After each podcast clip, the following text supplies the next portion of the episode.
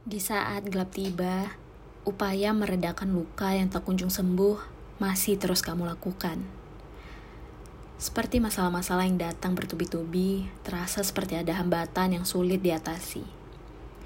Mengapa perasaan ini terus terpendam dalam hati, terjebak dalam ketidakpastian yang menghantui?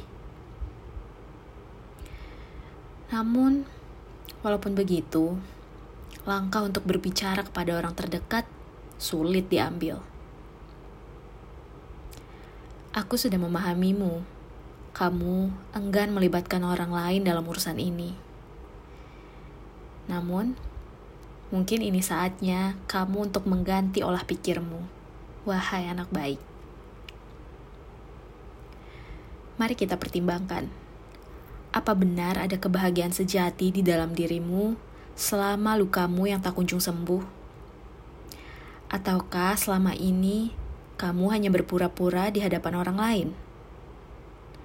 Ingatlah, setiap manusia berhak untuk berbagi cerita dengan orang lain, sebagaimana cara kita untuk meredakan tekanan yang ada dalam diri.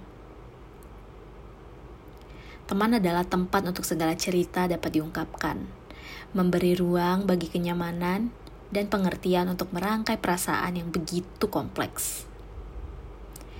Dengan memiliki teman cerita, kamu akan merasakan makna dari empati. Tumbuhlah rasa saling memahami dan menguatkan di antara kita. Mari duduklah sejenak bersamaku. Atur napasmu. Biarkan ceritamu mengalir tanpa hambatan, sehingga dirimu merasa ringan dari beban yang ada. Dan ketika kelelahan datang, ingatlah bahwa setiap ada bahu yang siap memberikan dukungan serta kehangatan yang diperlukan.